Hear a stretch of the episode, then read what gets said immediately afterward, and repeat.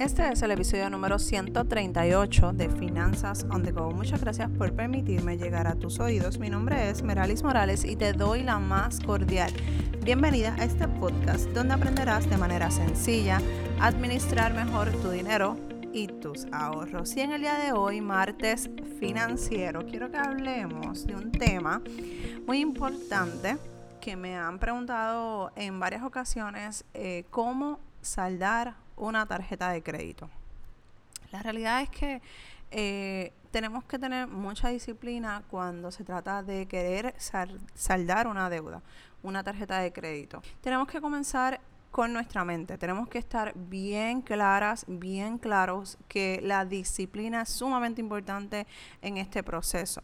Una vez tú determines que estás comprometida o comprometido contigo misma para poder saldar esa deuda, entonces podemos hacer un plan de trabajo.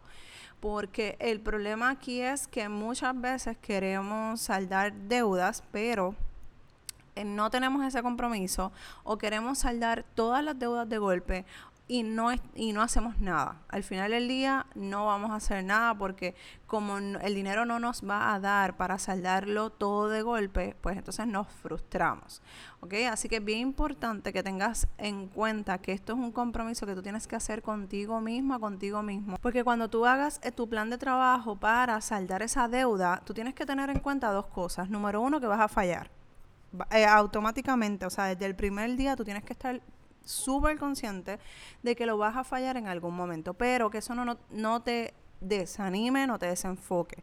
Retomas nuevamente tu plan de trabajo, por eso es importante tenerlo escrito. Recuerdan, cuando yo les digo, tienen que tener un centro de comando, es un lugar donde tú vas a repasar todas las cosas que tienes que hacer, todo lo que tienes que lograr y todos los pasos que tienes que crear y completar para poder lograr ese plan de trabajo y ese saldo de deudas.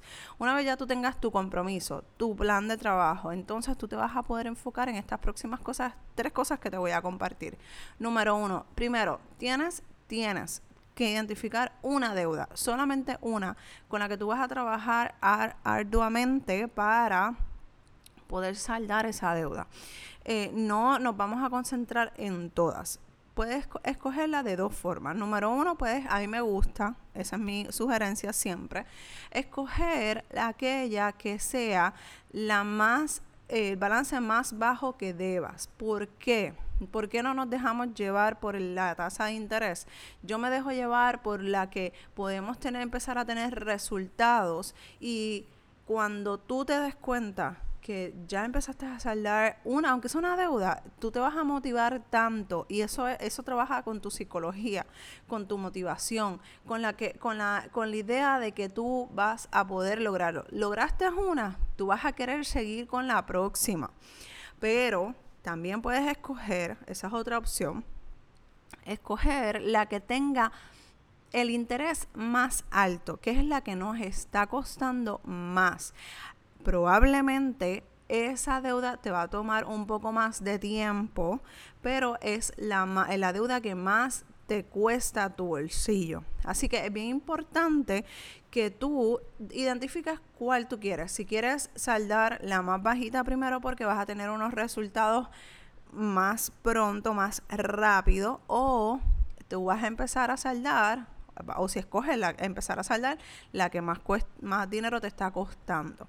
Eso es bien personal, eso es algo familiar que tú debes de discutir ese tema con tu familia, y tomen la decisión entre todos, entre tu esposa, tu pareja, tu esposo, como sea, pero lo importante es que tú y tu esposa, tu esposo, tu pareja, tú puedas identificar qué van a hacer. Ya cuando hayan decidido lo que vayan a hacer, entonces ustedes lo van a escribir. Pues mira, decidimos hacer la que menos deuda debemos, o decidimos la de por ciento de interés más alto. Lo importante es que lo que sea que hayan decidido esté en ese centro de comando, ¿ok? Número dos, el plan de acción. Al principio te lo mencioné. El plan de acción es sumamente importante. Tú vas a decir cuánto tú vas a pagar en ese plan de acción.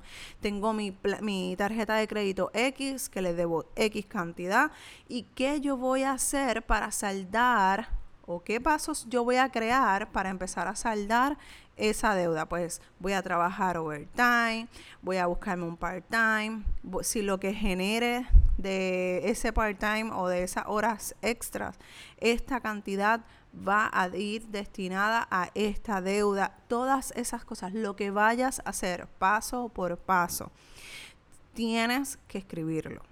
¿Por qué tienes que escribirlo? Porque si te desenfocas, el día que te vayas a desenfocar o pase cualquier situación, tú vas a ir a tu centro de comando y vas a decir, ok, me quedé en el paso número 3. Vamos a retomar el paso número 3. Y así vas a seguir y no vas a estar perdida o no vas a estar perdido en qué se supone que yo haga ahora. Ya tú vas a tener tu paso 1, paso 2, 3, 4, 5, y etcétera. Así sucesivamente, y tú vas a estar segura de que, o seguro de que cuando tú te desenfoques o cuando se te olvide por dónde ibas, vas a tener un lugar donde recapitular y volver a comenzar. Número 3, cuando ya tú hayas decidido esa deuda con la que tú quieres empezar a saldar o trabajar, tú tienes que seguir pagándome las otras deudas con el pago mínimo. No me vas a dejar de pagar el pago mínimo de las otras deudas que tienes, porque ese compromiso de pago es bien importante que lo hagas. Si no continúas haciendo tus pagos regulares o tus pagos mensuales, de los pagos mínimos me refiero, si no lo sigues haciendo, se te va a afectar el crédito, te van a empezar a llamar a los cobradores, y eso es lo que no necesitamos en este momento. Necesitamos que en ese plan de trabajo que tú vayas a empezar a hacer, incluyas esos pagos mínimos, ¿ok? Incluyas que vas a seguir pagando esos pagos mínimos y vas a empezar a agresivamente a saldar la deuda que ya tú escogiste. Eso es bien importante, porque de esa manera, cuando ya tú termines con esa primera deuda, que te muevas a la segunda, tú vas a usar el pago mínimo que estabas utilizando en la primera deuda, se lo vas a empezar a añadir y se lo vas a sumar a lo que ya estabas pagando cómodamente con la primera y la segunda deuda. Y así sucesivamente tú vas a ir saldando poco a poco tus deudas. Algo que quiero que tengas claro. Las deudas, pregúntate cuánto tiempo tú estuviste adquiriendo todas las deudas que tienes ahora mismo. 2, 3, 4 años, 5 años. ¿Cuánto tiempo estuviste? Si estuviste tanto tiempo adquiriendo, recopilando todas esas deudas, o sea, no podemos pretender querer saldar estas deudas en menos de 6 meses. Tenemos que ser realistas hasta con el tiempo. ¿Cuánto tiempo me tardé? Pues mira, me tardé de 5 a 10 años a llegar a mi situación financiera que tengo en este momento. Pues más o menos ese es el tiempo que tú te vas a tardar. Obviamente todos queremos saldar antes, pero se nos olvida que se presentan situaciones, se presentan problemas, pero aquí está la parte más importante, estar en calma. Si te desesperas, te vas a desenfocar, te vas a desanimar, y lo próximo que va a venir es que vas a decir, la última la paga el diablo, y esto no es así. La última no la va a pagar el diablo, la última la va a pagar tus hijos, porque las deudas se heredan. Si no lo sabías, si estás en Estados Unidos y en Puerto Rico, por lo menos esa es la forma en la que se heredan las cosas. O sea, si por ejemplo, y esto lo puedes consultar, yo no soy abogada, yo no tengo ninguna preparación en leyes, pero según mi experiencia, sí he visto que cuando una persona muere, así como heredan el dinero, heredan las deudas. Así que vamos, oriéntate con un abogado, pregúntale, no me creas, pregúntale a algún amigo o amiga que tengas abogado y pregúntale, haz la consulta, eso nunca está de más. Incluso si estás fuera de Estados Unidos o de Puerto Rico, haz la consulta ¿qué pasaría si tú falleces y todas tus deudas que actualmente tienes, qué pasaría con ellas? ¿Se cancelan? ¿Si tienes seguro? Todas esas cosas tienes que tenerlas claras. No nos gusta hablar de la muerte, pero no somos eternos aquí. Así que es bien importante conocer qué va a pasar con nuestras deudas luego de que nosotros fallezcamos, si la heredan nuestros hijos o si no lo heredan. haz la pregunta a tu abogado o a tu abogada. Yo estoy segura que en Estados Unidos y en Puerto Rico, si tú tienes deudas y dejas todo en herencia, tus hijos van a heredar tus deudas y las responsabilidades que tú tienes. Así que no queremos dejarle esa carga a nuestros hijos. Haz la consulta, pregunta, que yo estoy segura que van a darte la mejor respuesta.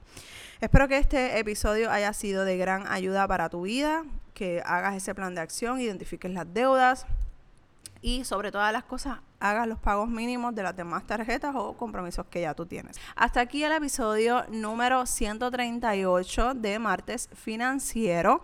Te agradezco grandemente la oportunidad que me das de seguir ayudando a llevarte de la mano a mejorar tu calidad de vida financiera. Si hay algo en lo que te pueda ayudar, que tengas duda o pregunta, por favor escríbeme a dudas@meralismorales.com. Recuerda compartir este episodio si fue de tu agrado, si fue de ayuda para tu vida financiera, a tus amigos y familiares para que este mensaje siga llegando a más personas a la vez. Un abrazo desde Puerto Rico y nos escuchamos en el próximo episodio de Finanzas on the Go. Bye.